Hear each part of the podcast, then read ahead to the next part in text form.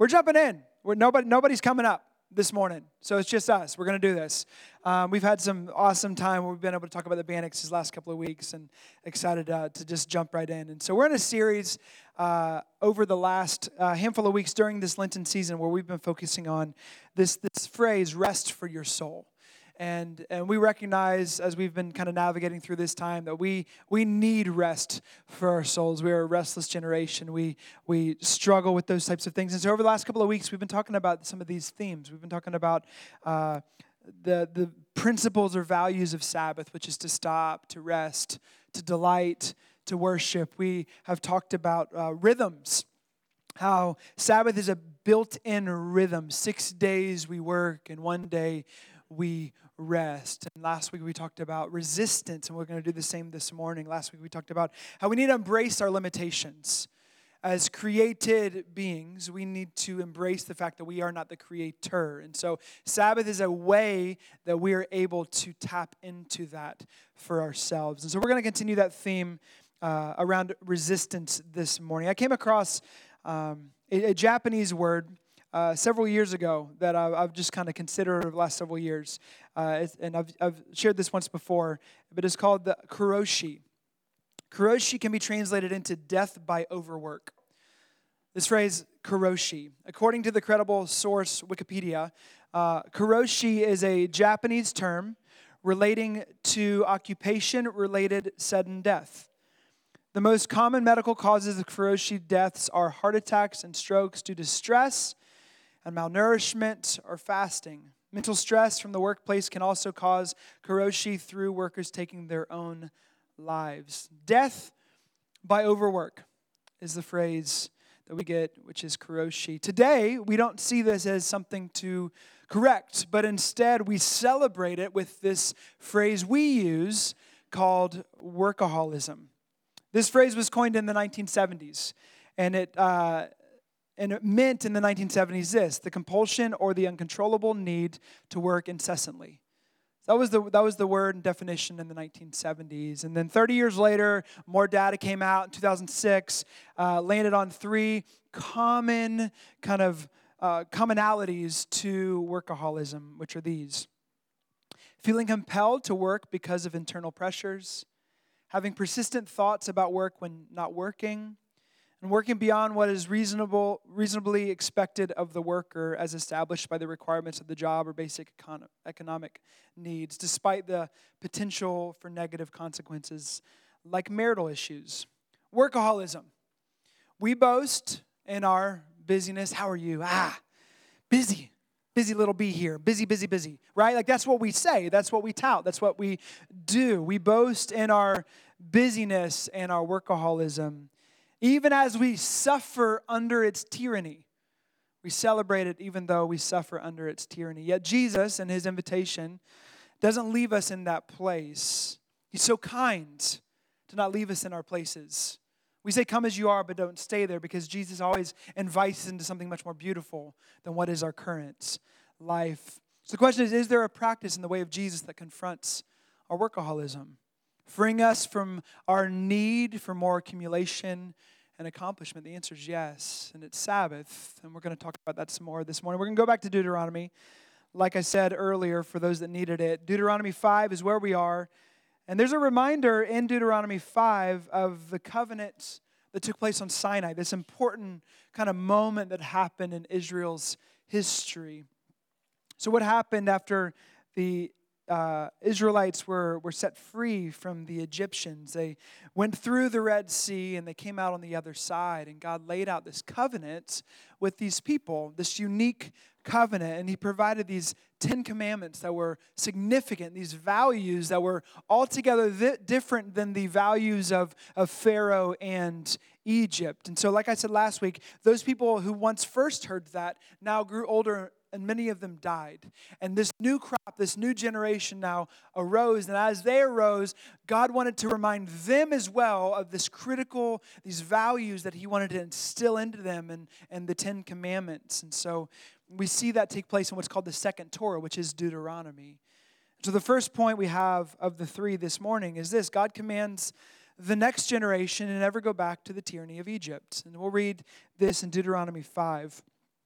Starting in verse 12. It says this Observe the Sabbath day. This is the fourth commandment to keep it holy as the Lord your God commanded you. Six days you shall labor and do all your work, but the seventh day is a Sabbath to the Lord your God. On it you shall not do any work, you or your son or your daughter or your male servant or your female servant or your ox or your donkey or any of your livestock or the sojourner who is within your gates, that your male servant and your female servant may rest as well as you. You shall remember that you were one, you were a slave in the land of Egypt, and the Lord your God brought you out from there with a mighty hand and an outstretched arm. Therefore, the Lord your God commanded you to keep the Sabbath day. So, unlike the, the text in Exodus, and we get this twice, in Exodus, it's to the people that just came out of Egypt.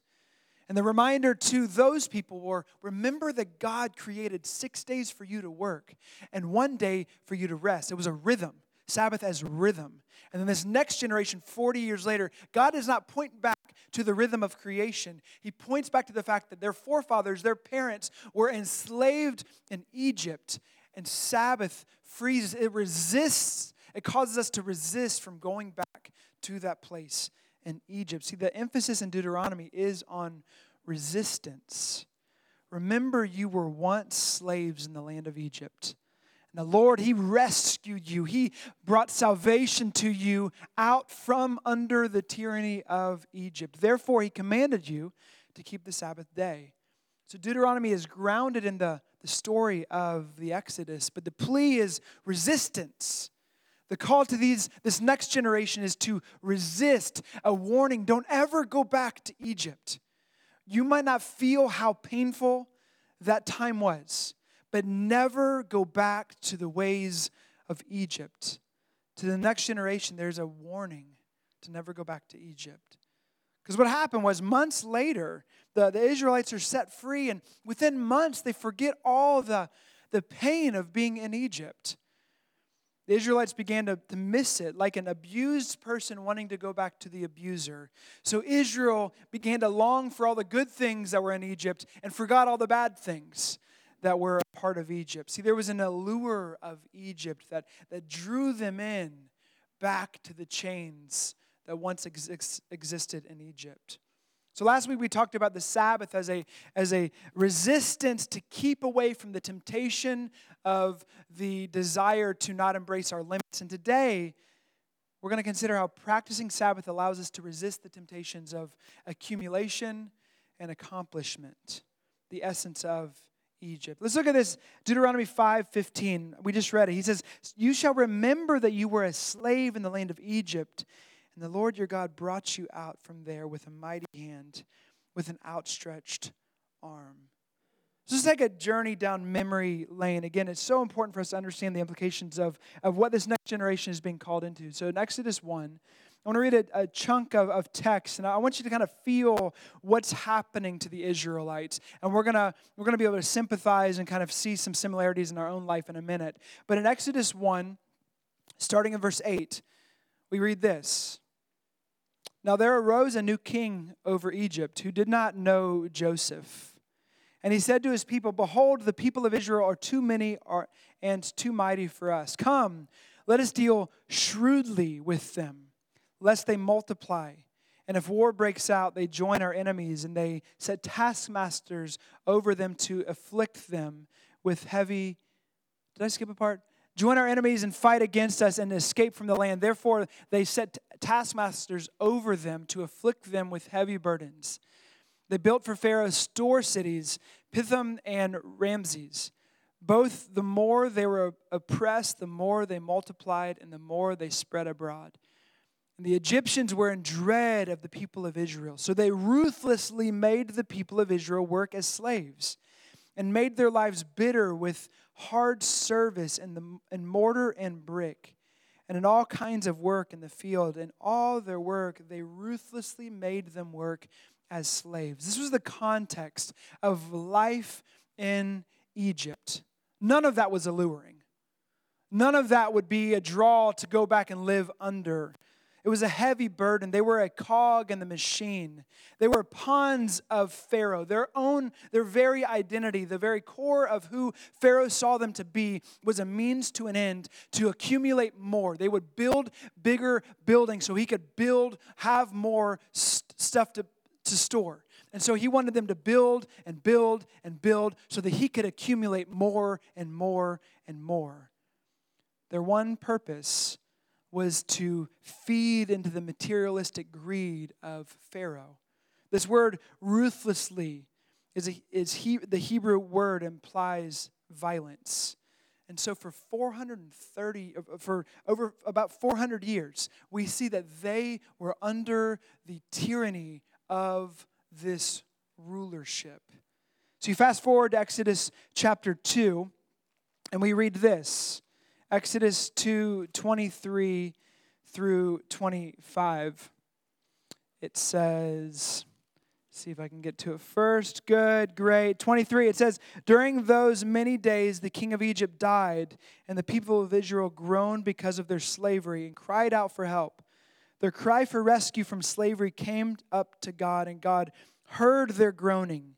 And God remembered his covenant with Abraham and Isaac and with Jacob. And God saw the people of Israel, and God knew. So again, this, this tyranny that they were under, they began to groan. They began to cry out for God to rescue them from the slavery that they were under. And then we get to Exodus chapter 5. And this will, this will be the last section I read to you related to this, but I think it's helpful to understand the weight that they were under. I'll pick up in verse 7, it says, The same day Pharaoh commanded the taskmasters of the people and their foremen, You shall no longer give the people straw to make bricks, as in the past. Let them go and gather straw for themselves. But the number of bricks that they made in the past you shall impose on them. You shall by no means reduce it, for they are idle. Therefore they cry, Let us go and offer sacrifices to our God. Let heavier work be laid on the men, that they may labor at it and pay no regard to lying words. So the taskmasters and the foremen of the people went out and said to the people, Thus says Pharaoh, I will not give you straw. Go and get your straw yourselves wherever you can find it, but your work will not be reduced in the least. So the people were scattered throughout all the land of Egypt to gather stubble and for straw. The taskmasters were urgent, saying, Complete your work, your daily task each day, as when there was straw. And the foremen of the people of Israel, whom Pharaoh's taskmasters had set over them, were beaten and were asked, Why have you not done all your task of making bricks today and yesterday as in the past? Then the foreman of the people of Israel came and cried to Pharaoh, Why do you treat your servants like this? No straw is given to your servants, yet they say to us, Make bricks, and behold, your servants are beaten. But the fault is in your own people. But he said, You are idle, you are idle. That is why you say, Let us go and sacrifice to the Lord. Go now and work. No straw will be given you, but you must deliver the same number of bricks. The story continues. You can imagine how crushing that tyranny was. That was their life. Generation, generation, generation. All they knew was to make bricks and make bricks and make bricks. Under the weight of Pharaoh, production and consumption is the prize, and the people are the fuel. Pharaoh endlessly demanded more production. It was a crushing pressure. See, there's no rest under the rulership of Pharaoh. In the economy of Egypt, under the rulership of Pharaoh, there is no rest. His way is the way of endless desire, endless productivity, and endless restlessness with any, without any rest. So when Jesus said you can't serve God and mammon or wealth and capital, it could be considered that he would say you can't serve God and Pharaoh. It's impossible to serve the rule and system of Pharaoh and the rule and system of God. So the rescue happens, and, and the, Egypt, the Israelites are finally freed from that tyranny. And they come out and they celebrate in Exodus 15, 18. They celebrate that the Lord shall reign forever and ever. There's a new king that is now over them. They were once under Egypt. That's the context. Once under Pharaoh. They've now been rescued from that. They've celebrated that they're under a new king. And finally, when this new God provided a new set of commands, a new set of guidelines, it was shocking. So in Deuteronomy, he gives those Ten Commandments. And he says, I am the Lord your God who brought you out of the, out of the land of Egypt. And then he says, You should have no other God before me. He, should, he says, don't, don't carve any other image. He goes on to say, You shall not murder, you shall not steal. All of those were shocking to these people who were for hundreds of years under Egypt. But I think that one of the ones, if I'm an Israelite, was maybe most shocking was this one we just read. Again, hundreds of years under Egypt and Pharaoh. You've now been set free. And the new guidelines of the new king is six days you work and one day you rest. I mean, try to get yourself into the story. Imagine how shocking that was if you're an Israelite. For hundreds of years, you felt that. And all of a sudden, overnight, you've now been given this new guideline. I mean, for me, I don't even know the names of my grandparents. Some of you guys are better than me, and I get it. I know you are. But I don't even know their names. But imagine for generation after generation after generation, that's all you've been taught. That's all you've been told all of your life. You're a brick maker, man. You never rest, that's all you do. And then when you die, your kids are going to do it. And then when your kids get, die, their kids are going to do it. And for generation after generation after generation, that's all you're going to do. And then they're set free and given this new way. I mean, being a, being a means of production was in their bones. Accomplishment was, was what defined them. And God comes in and He reorients them.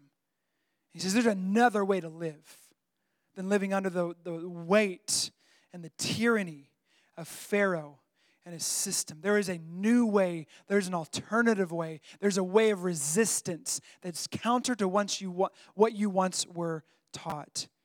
He's providing a, a redefinition of identity. That you're not defined by what you do. You're defined by me and my love for you and my covenant. That's what defines you. What doesn't what defines you is not what you produce, what you accumulate, what you accomplish. What defines you is me. And God's reorienting the Israelites in real time by the Sabbath. See, out of all the commands, God spent the most amount of time on the Sabbath command. At another time, read, read through all the Ten Commandments. Some of them are four words you shall not murder. I mean, just like simple. You shall not steal. And then this hefty paragraph we get around the Sabbath because of how important it was for them to understand. He had to do that because it was shocking to them. Shocking to think that this was life under the new king. See, the Egyptian system was a frantic system. There was no Sabbath, there was no work stoppage, 24 7 machine. And now Yahweh brings them in and says, There is now a new system. You have limits limits to your abilities, limits to your capacity, limits to your weekly rhythms. See, Yahweh, the God of Abraham, Isaac, Jacob, the God of who came in the person of Jesus, is not a workaholic. See, God is not Pharaoh. God does not keep jacking up production schedules. To the contrary, God works and creates and then he rests. So Yahweh, Yahweh is a Sabbath giving, Sabbath keeping God. And his command is a gift to us. He says, Child, get off the hamster wheel one day a week and redefine yourself and who you actually are. See, Sabbath becomes a decisive, concrete way of us opting into who God actually calls us to be. So wherever Yahweh governs, he governs with this place of work and rest. Which leads us to our second point. So that's the context. They are called to be set free. And the second point for us today is that we live in a modern day Egypt and with a modern day Pharaoh. We live in real time with the system of Egypt existing even now. Egypt and Pharaoh are an archetype to our own reality. 24 7 nonstop productivity. The goal is to gain capital at all costs. Doesn't matter if you're a means to an end, you will grind you into the ground to make sure that we can produce and make as much money as we can. See, in apocalyptic language, we, we hear about Babylon and Egypt a lot. We went through Revelation over the last couple of years, and we did, we talked about this system of Babylon, this system of Egypt that's kind of ingrained itself into every country throughout human history. Every country, doesn't matter how good it starts, it always ends by looking a lot more like Babylon and a lot more like Egypt, becoming a production mechanism to gain and to use people as a means to an end. See, we live in a culture of more. Americans choose more money over more time all the time. I don't recall the source, but I heard it said that most people spend time to get money, happy people spend money to get time. Right? We work more than ever. We have more than ever. This was interesting. So, so we're, we're uh, made up of uh, about 4% of the world's population is in America, United States of America, about 4% of the world's population. But we accumulate and we need more than most countries. Consider this about Americans 2.04 billion square feet of total rentable storage space. That's us. In our country, we have 2.04 billion square feet just for rent, for space that we can rent to store our junk in. So play that out. That's 6.1 square feet per person to store our stuff. What's interesting is to compare that to one of the many city centers in India where people have 100 square feet just to live. And we have six square feet just for our junk that we don't use. Like that's our, our makeup. That's the, the reality of our need to accumulate and to, it's just kind of ingrained into who we are. It's shows like hoarders for a reason because we just want to have more. We work more than ever, we have more than ever. See, our Pharaoh is different than their Pharaoh. Our Pharaoh was given the keys of our life because of our desire, because of uh, our desires, and uh, we, we are worked to the bone, and we say, We want to have more, so we'll give you the keys for you to rule our life. See, Pharaoh and his system is alive and well today for us. Has side, sad side effects. Mental illness is exploding in our day. We know this. According to a pharmaceutical journal, the latest increase means that the number of antidepressant items prescribed over the past six years means that we've increased from 2015 to 2021 an increase of 34% in the need for antidepressants. There's many reasons for why that's the case. But this is one of the primary culprits a, de- a constant need for more, always being on, uh, on call. Man, it's driving us into the ground. We work more than ever, we have more than ever, yet we're restless. Like the frog in the kettle, we have unintentionally assimilated. That's what we do. What, if that's what you were taught from your parents and their grandparents, their parents, if that's all you've been taught, then maybe we've just assimilated into work extra hours and always checking email and saying yes to every promotion without thinking of the cost. Feel the need to accumulate, having to give our teenager a phone as soon as they ask having to miss church for months on end because our third grader might be somebody great and on ESPN. It's easy to feel powerless. Truly, it's easy to feel powerless. It's easy to feel sucked in. And Sabbath is an act of resistance. It says, yeah, we'll, we'll do a lot of it. Six days we work, but, but we're going to set aside a day to recalibrate and remember who we actually are. There's more to life than production. We are set free by a new king. We're no longer under Pharaoh. We're no longer under Egypt. And man, we feel the draw to be under Pharaoh and under Egypt. And we want to give him the keys because at least he's going to scratch our desires short term. He's going to drive us into the ground, but short term, it's going to feel good. And we say, no, we're good. As a distinct people, we want to set aside some time. It might not be a day for you, you might not be able to do that, but some hours, and to say, you know what, we're going to surrender. We're going to say, we're, we're going to get off the hamster wheel. And for a little bit of time, we're going to reset and remember who we actually are. See, we're set free by a new king and invited to break our addiction of accomplishment and career. It appears that we love to be enslaved to what will destroy us, and we hate to be enslaved to the things that give us life. Which is true. We are no different than our first parents. We hear the words from our Creator that you can have all of this just don't have this. And then we can hear the chirpings of the serpent. Did God really say? Is he really going to come through? Is he really enough? Is he really good? And it keeps us enslaved. So it was with Israelites, so it is with us. Matthew Sleeth, who was a doctor turned author, he wrote this about Sabbath. He said, Subtracting a day of rest each week has had a profound effect on our lives. How could it not? One day a week adds up. 52 days a year times an average lifespan is equal to more than 11 years. Take away 11 years of anything in a lifetime, and there will be a change. This is a law of the universe. For every action, there's an equal and opposite reaction. Subtract over a decade of sleep, work, or education, and the entire character of one's existence is altered. Multiply 11 years times a third of a billion Americans, and you're looking for a lost continent of time. Unfortunately, in our society, it's not Monday that got mislaid, it's our Sabbath, our day of rest.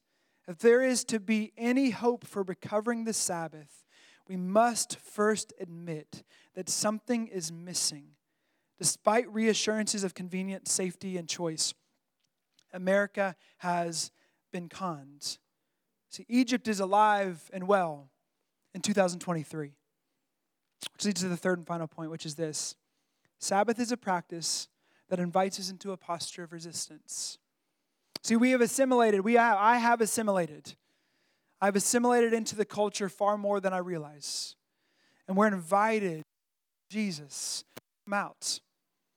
We're invited by Jesus to be set apart, holy ones, different from the way of this world, to resist and to embrace the new king and to accept his ways. See, Egypt's appetite for more is insatiable, and its archetype is alive and well. And Sabbath invites us to observe a day when we are once enslaved to the ways of sin, to the ways of this world, to the ways of accomplishment and accumulation. But man, we've been set free from that.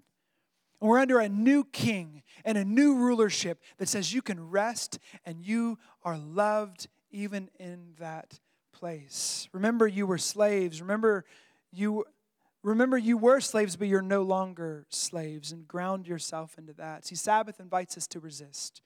Resist the urge to accumulate and to accomplish.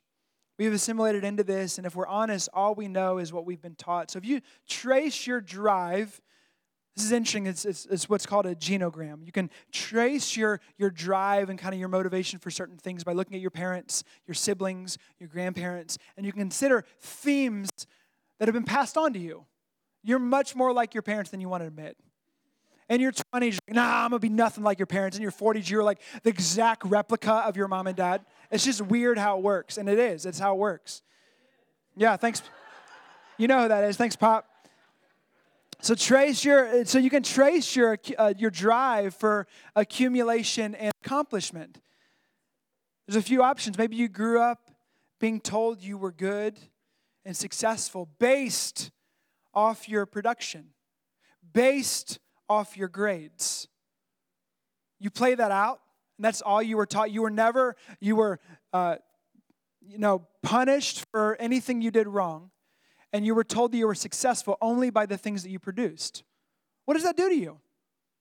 That makes you realize that you're only successful by how you produce. It gets into your bones. It becomes who you are or you grew up seeing the celebration of workaholism. Maybe that's all you were taught. And so it bakes into who you are. Or you grew up poor and now you're carrying the pressure to be the opposite of what you once were, trusting your own energy to avoid what you once saw. It's in your bones. And then Jesus says, I got another way for you. That's going to be a dead end. That's going to enslave you and his, in his kindness, he says, Come to me. What, what is that doing for you? How is that, how is that bringing life to you? How is that bringing joy to you? Maybe there's another way. Come to me, all who are weary and heavy laden. I'll give you rest for your souls. Take my yoke. I'm going to take that yoke. Take my yoke upon you and learn from me. From gentle and I'm humble in heart. And it's here when you remove that yoke of what you were once taught and you're given the yoke of Jesus. And that's discipleship. That's the hard work of going deep into your past, seeing the themes of your past. Some are how similar that are similar to the ways of Jesus, and some that, that are counter. And surrendering those ways and taking on the yoke of Jesus. And it's in that place and that posture that we actually find life. See, as a redeemed people, Sabbath calls us into a new way. Yeah, six days you work, and you work your butt off, and you work hard, and you create. We're actually going to do a series on work coming up. It's interesting how we're doing Sabbath and then work, because we want to blend these two realities together more deeply. So we're called to create, we're called to cultivate, and then we're called to rest. Walter Brueggemann, in his book about resistance and Sabbath, he says the Sabbath, along with other practices, concerns the maintenance of a distinct faith identity in the midst of a culture that is inhospitable to all distinct identities and its impatient reduction of all human life to the requirements of the market. Meaning, Sabbath invites us to be a different people, separate than Egypt and Pharaoh that we see today. I don't know if we recognize that, that everything, the flesh, the world, the devil, everything is against God's design for this. Everything is against God's design for this. So, this way of distinct identity is counter to Satan, the world, and our very flesh. Consider Satan. The devil would love to keep us under Pharaoh's rule. The devil would love to keep you under Pharaoh's rule. He doesn't care who rules you. He doesn't need to rule you. As long as God's not ruling you, he's winning.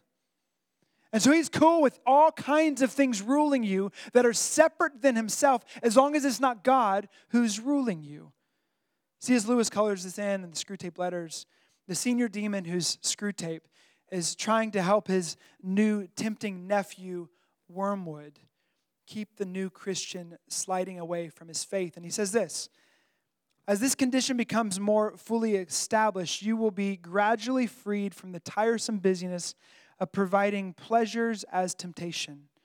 As the uneasiness and his reluctance to face it cut him off more and more from all real happiness, and as habit renders the pleasures of vanity and excitement and flippancy at once less pleasant and harder to forego, for that is what habit fortunately does to a pleasure you will find that anything or nothing is sufficient to attract his wandering attention. He goes on to say, You will say that these are very small sins, and doubtless, doubt, doubtless, like all young tempters, you are anxious to be able to report spectacular wickedness. But do remember, the only thing that matters is the extent to which you separate the man from the enemy, which is God, it, for this story. It does not matter how small the sins are, provided that their cumulative effect is to edge the man away from the light and out into the nothing. Murder is no better than, than cards if cards can do the trick. Indeed, the safest road to hell is the gradual one, the gentle slope, soft underfoot, without sudden turnings, without milestones, without signposts. See, the devil would love to keep you on the hamster wheel. He would love it. Busy, hurried, restless, no rhythm of work and rest, grinding your soul, keeping you from the purpose of a higher vision of life and meaning. This is exactly what he would want from you. Corrie ten Boom prophetically said this. She was a, a part of uh, the counter regime in the World War II to protect Jews. And so she housed Jews. She went through a concentration camp. She saw evil that we've never experienced. And she said this about the devil. If she could have said anything, she said this If the devil cannot make us bad, he'll make us busy. She could have said anything. But she experienced that the busyness of our soul can grind us into the ground, and is the very thing that the devil would love for us. So, Sabbath is a way of resistance, resisting the drive for accumulation, resisting the drive for accomplishment. So, friends, we're invited into an alternative way. I'll close with this story about Eric Liddell. You guys know the story because you, you know the, the great uh, movie that was uh, the Oscar winning film, Chariots of Fire. But he was known as the Flying Scotsman and is most widely known for his refusal to run on a Sunday during his Olympic meet in 1924, the, the Olympic Games in Paris. He, he was a committed follower of Jesus and he withdrew from his event that he was the strongest at because he was committed. Six days I work, one day I rest. And we look at that, we're like, you for real? Like just maybe one Sunday, you could have like you could have gotten a gold medal, and maybe you had had a speech and say, "I first like thank my Lord and Savior Jesus Christ." Like you could have done that, right? And he, and he didn't, but but he had a value baked into who he was. Six days I work, one day I rest. It's a beautiful picture to us for someone who could have had gold. Beautiful for us to see. He wasn't under Pharaoh, he wasn't under Egypt. And again, like if you chose, maybe you guys are some runners. I don't know. Probably not, but maybe. Uh, and maybe one of you guys I don't know about, there's going to be Olympic medalist. And, and if you run, great. Like, bless your heart. Give me a ticket. I'll join you and I'll cheer you on so loud. But, man, the, the point isn't legalism. The point is this vision I'm not going to be under Pharaoh in Egypt. I'm set free, man.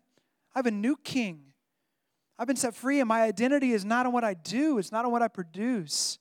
Six days I work, and one day I rest. I stop, I rest, I delight, I worship. It's the vision that Jesus he provides for us. What a beautiful invitation of resistance. We're invited to take on the yoke of Jesus, find rest for our souls. Friends, you've been set free.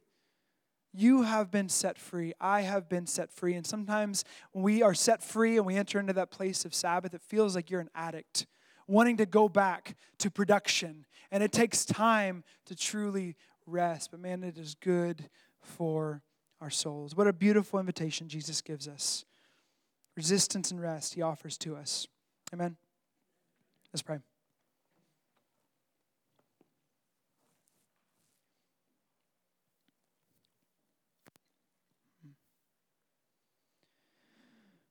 Lord, I pray for some of us just to have courage to believe that we've been set free.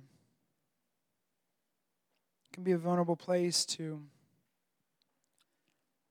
not be what we've always been taught to accumulate, to accomplish. That's who we are, that's what defines us. And then we get set free and we have this new rhythm. And I pray that you'd help us. I pray you'd build this into the framework of who we are. For some of us, you know, just an afternoon or a morning or an evening or a day, whatever it is, Lord, I pray that you would invite us to take a step of courage to trust you with our lives, God. We give you thanks.